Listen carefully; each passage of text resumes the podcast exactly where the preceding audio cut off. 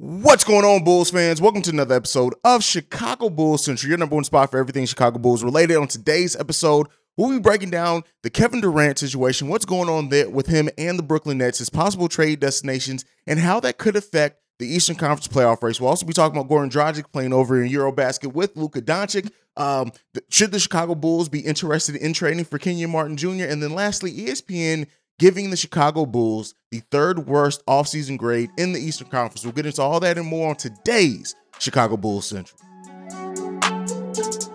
You are now tuned in to Chicago Bulls Central, your number one spot for all things Chicago Bulls, hosted by Hayes. All right, Bulls fans. So, first up, I'm going to talk about some news that actually is not directly related to the Chicago Bulls. Now, it could affect them depending on what happens. So, Kevin Durant um, you know, basically reiterated his trade request to uh, Nets ownership, basically saying it's either going to be the next the Nets front office or Kevin Durant.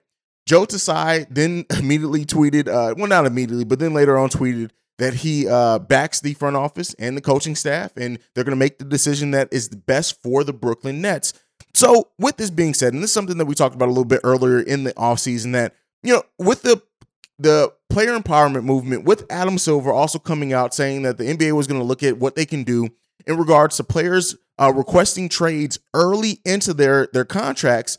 Um, this is like the first sign of ownership really fighting back against the player empowerment movement. Now, to I say to a degree because they're not going to just say, "Hey, no, Kevin, you're here. Your your contract. You're going to stay here. You're going to be a Brooklyn Net." They're still going to move him, but I honestly think that the that the Brooklyn Nets are going to move him to a destination that gets them and nets them the best assets and the best team overall. I don't think it's going to be one of those situations where they completely cave in to exactly what Kevin Durant wants. Now, by all reports, Kevin Durant's still preferred destination is the Phoenix Suns, but that is very unlikely um, due to like uh, DeAndre Ayton uh, and hit, you know, him being able to veto trades and, and not being able to. I don't think I don't think he can be traded until January 18th.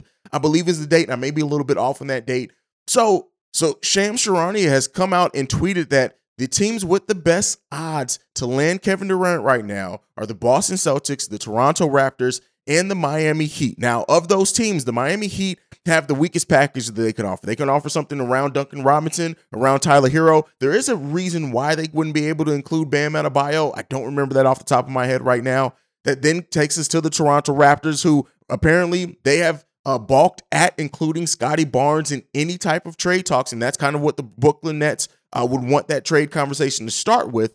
Um, but they have the, the, the Raptors are prepared to offer up uh, OG, Pascal Siakam, some picks, uh, and then you you come to the Boston Celtics, who on paper at least can offer the best deal. Um, they have a number of picks that they can throw in. Uh, they they so far have hesitated at including um, Smart, but other than that, uh, you you start at Jaylen Brown. Uh, you get Derrick White in there. Like they, they have players that they could offer, um, and the number of picks that the that the uh, Brooklyn Nets are probably going to look for. So with those teams all being in the Eastern Conference, this is a trade that if it goes down soon, and you know I do think that they're going to look to move Kevin Durant before they start of training camp if they can, at least definitely before the start of the season, because once a player comes in, they basically says it's me or the front office. They lay out lay down that ultimatum you kind of want to move on so you can start building your new culture so you can so you cannot have that toxicity around of a player who clearly doesn't want to be there. Now we'll see if that ends up happening. We'll see what type and how quick the movement on that deal happens but as it stands right now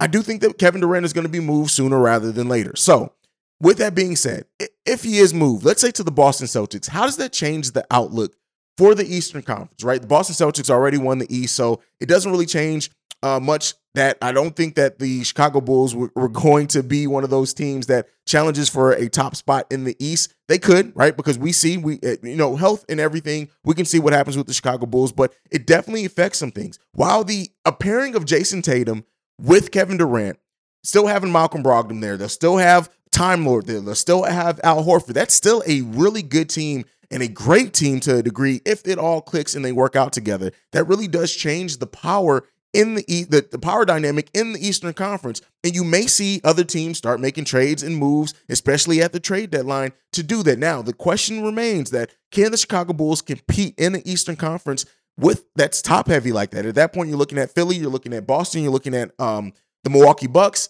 you're looking at the Miami Heat, and then I put I put the Chicago Bulls in that tier that they can compete. I think, you know, if everything clicks, uh, everybody stays healthy, Zach LaVine takes a leap or whatever, or stays more healthy, gets back to being efficient, I think the Bulls can compete with any team. But it does make it really interesting to see how that dynamic in the Eastern Conference could change if Kevin Durant is moved and traded. Um, so we'll see. We'll see what teams. Of course, if that trade goes down, you guys know I don't just break news for every for Bulls. I break news for big things that happen in the NBA. So I will get a video up the moment a Kevin Durant trade goes down. But I'm going to ask you guys this. Do you think Kevin Durant going to the Boston Celtics makes the East uh, like do they automatically win the Eastern Conference or do you think there's still enough parity there that it does while it does make the Eastern Conference a little bit tighter, do you think that uh that it just makes the Eastern Conference more um more tight than uh them being a foregone conclusion to win the Eastern Conference Finals? Let me know what you guys think about that one down below. But let's get into some specific Bulls news. So Goran Dragic will play in EuroBasket. He will team with Goran Dragic. I'm sorry, with uh, Luka Doncic. And so in this one, um, I didn't talk about it much. You know, the Bulls did not want initially. Goran Dragic said that the Bulls did not want him to play in EuroBasket. He was able to convince them. He even talked about how his minutes. He's not going to be playing as many minutes with this. Um, in this, and you know, at the end of the day, basketball is basketball. I'm going to watch EuroBasket. I'm going to watch it because it's fun to watch. Basketball for me is fun to watch. I've told you guys before. I can watch 10 organized bums play basketball because guess what? I just love basketball that much. But I want to ask you guys this. Do you look at Goran Dragic playing in EuroBasket? Do you are, is the injury concern something for you? Do you think that that may have been why the Chicago Bulls probably did not want him to play in that? Um, do you think that it can help tune him up? And I still look at this and saying I still still don't think Goran Dragic is going to have a lot of minutes on this team, but I could be wrong. Um, but I did want to talk about that news and the fact that hey, hopefully you guys do watch EuroBasket as well. Now, the Chicago Bulls were giving the worst offseason grade. I'm sorry, the third worst offseason grade by ESPN for the Eastern Conference. They ranked um behind only the Brooklyn Nets and the Charlotte Hornets that got worse grades. They got a C minus in this. And as much as I wanted to look at this and say, eh, honestly, I don't disagree too much. But I also don't think that a healthy Bulls team, as I've said before, had to do as much as some people were thinking. Now, yes, I wanted to see them do much. Make no mistake about it. I wanted to see the Chicago Bulls make a big splash in the offseason. They did not. But looking at it, that C plus grade, when you look at bringing in a defensive player like Andre Drummond, who I've talked about very heavily on how he could affect the Chicago Bulls, drafting Dalen Terry, signing Justin Lewis, uh, bringing in Goran Dragic, re-signing um, uh, Derrick Jones Jr.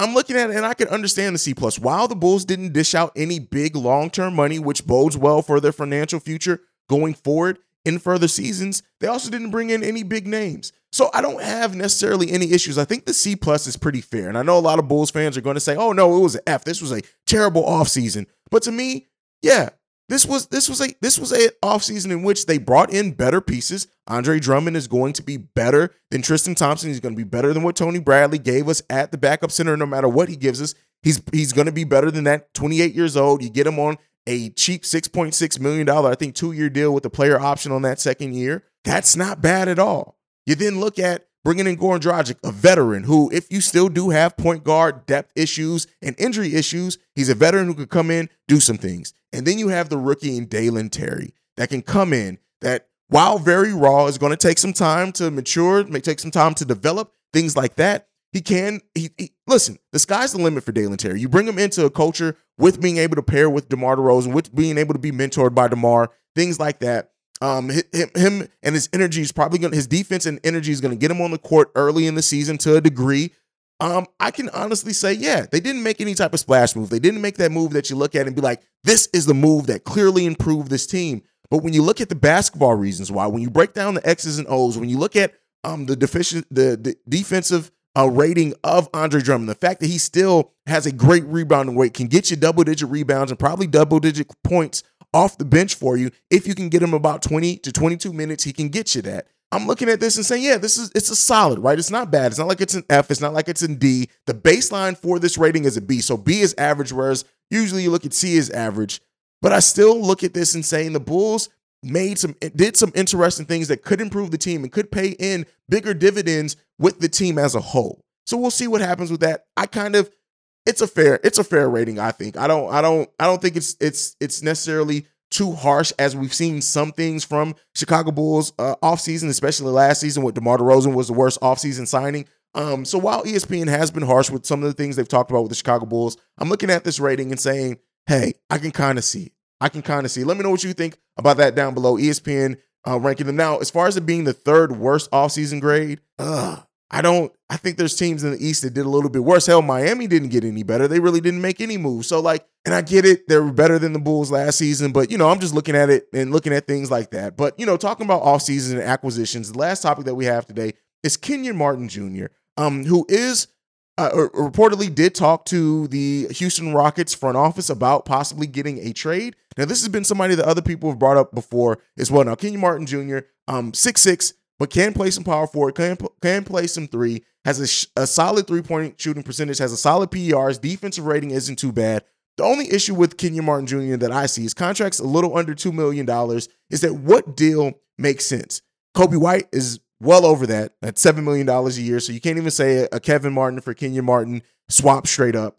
Um, Tony Bradley could get you there. If the Rockets were willing to accept Tony Bradley's deal and then go ahead and cut him, maybe we we send Tony Bradley and some cash, and then we get Kenyon Martin back. They we give them cash to help facilitate a buyout for Tony Bradley for the Houston Rockets. I'm looking at Kenyon Martin Jr. and while he's a player that I'm not saying that I wouldn't want on this team, like especially coming off the bench, especially when you look at like, yeah, is is if Dalen Terry isn't quite ready, if you're if you need more ability to to, to play some, it'd eh, be a small ball for. Let's be clear here, and you know, Bulls fans already have their issues with small ball, but Kenyon Martin Jr. is a player that. While not great, while not wow, wowing or anything like that, considering where he was drafted at, considering what he's been able to give in his NBA career thus far, um, with with his you know his draft position and earn earning minutes and being a pretty damn good solid player, I'm not hating it. Uh, just go over the stats for Kenyon Martin Jr. Right, 8.8 points per game, 3.8 rebounds per game, 1.3 assists per game, and a PER of 14.38. That's a higher PER of a lot of our bench players last season. The shooting splits 53% shooting from the field, 35% shooting from three point range, 63% from free throw last season, which isn't good. You want to see that improve, definitely.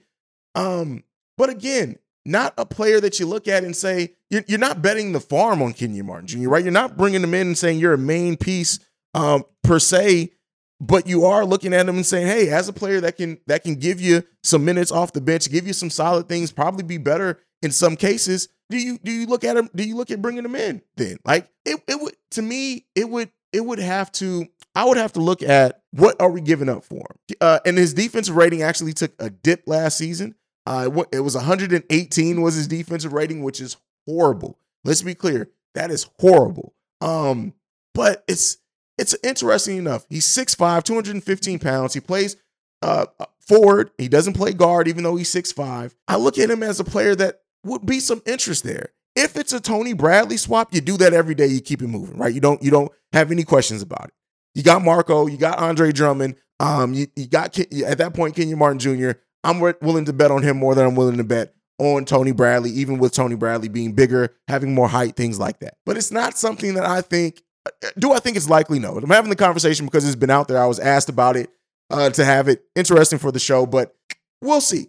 I want to know from you guys though. Would you be interested in Kenyon Martin Jr. coming to the Chicago Bulls if all you had to do was give up some cash and Tony Bradley? That's the big caveat there, right? Um, if that's what you had to give up, let me know what you guys think about that one down below. But that is it pretty much for Chicago Bulls news as of right now for today. We've of course got DeMar DeRozan. Uh, he did uh, uh, hang out with fans afterwards. We got some pictures of him with that, but you know, nothing necessarily. It's quiet time in the NBA offseason and we still may have two big tri- uh, chips to fall. Um, as far as trades, we'll see what's going on with uh with Mitchell. We'll see what's going on with Kevin Durant. Those are two trade chips that could still fall and could still affect the the dynamic of the Eastern of of the NBA in a degree. So we'll see what happens with that. Now we did also get an update with Lonzo Ball, and I guess I'll talk about this before we go. So Lonzo Ball's camp apparently is is is very high on, the, on this possibility of him being ready to go by the start of the season. Now this factors in with things that we've heard from LeVar Ball, uh, things that we've we've kind of heard from, you know, Bulls brass in a way, like saying that, you know, he's progressing, but he's not quite where they want to be. Um, the fact that what's going on with the Lonzo Ball injury thing, the fact that it was originally supposed to be six to eight weeks, we are now almost quadruple that amount of time. Um, I've said this before, and I'm going to say this again here: is that Lonzo Ball being ready to go by the start of the season completely changes the, the, the outlook for me for the Chicago Bulls at, at to, begin the season. What kind of footing can they get started off on? what Lonzo Ball meant to this team, especially defensively in his communication, what he bring shot shot making wise, what he brought, and I still want to see his uh, this half court game unlocked a little bit more. What he brought in turnovers, transition, all those things. The Chicago Bulls are a better team with Lonzo Ball on the court for the Chicago Bulls, and that's why you keep hearing this news. That's why it keeps being talked about because at the end of the day, Lonzo Ball being ready to go for the Chicago Bulls is the best situation possible for the Chicago Bulls. Now, I have taken the stance that I don't think we get any type of firm answer on what's going on with Lonzo until training camp opens. I think that's what we'll get, and we'll know if he's going to be ready to go by preseason, by the start of the season, whatever it is. That's when we get our answer. You're going to keep getting these rumors. You're going to keep getting these incremental, kind of same statement things from different outlets until then. Hopefully, Lonzo Ball is ready to go. I want to see Lonzo Ball ready to go for this team. He deserves to be. We need him in a lot of different ways to be ready to go for this team and he changes the outlook in the start of the season for the Chicago Bulls. Now, luckily, Ayo Dosunmu's there ready to go if Lonzo is not ready. But yes, Lonzo Ball being ready is a key factor in how the Chicago Bulls team can perform at parts of the season, and we want to see him on the court. Now, until we get a firm answer, it's kind of difficult to project the Bulls season. Um, but with that being said, I think Lonzo's going to be ready to go by the start of the season, even if it's not necessarily ready to give heavy minutes. Maybe he's on a minutes restriction to start, see how he, his body reacts. But I think Lonzo Ball is going to be in training camp. I think he's going to be ready to go. And for one, it's going to make the Bulls a much better team. Let me know what you think, guys, think down below. Are you like me? Are you kind of tired of hearing the, oh, he's expected to be ready to go? I just need to hear it and for it to be made for sure. But that is it for Chicago Bull Central today. Make sure you're following the show at Bull Central Pod. You can send us any feedback, questions, comments, concerns bullcentralpod at gmail.com. And lastly, if you want to leave a text and a voice voicemail to be played on our Saturday mailback episodes, the number to do so, 773-270-2799. We are the number one spot for everything Chicago Bulls related. And like I like to end every episode on, go Bulls. Love you guys. Peace, y'all. And see red, people. See red. Live red, man. Live red. Peace, y'all. This has been a presentation of the Break Break Media. Media.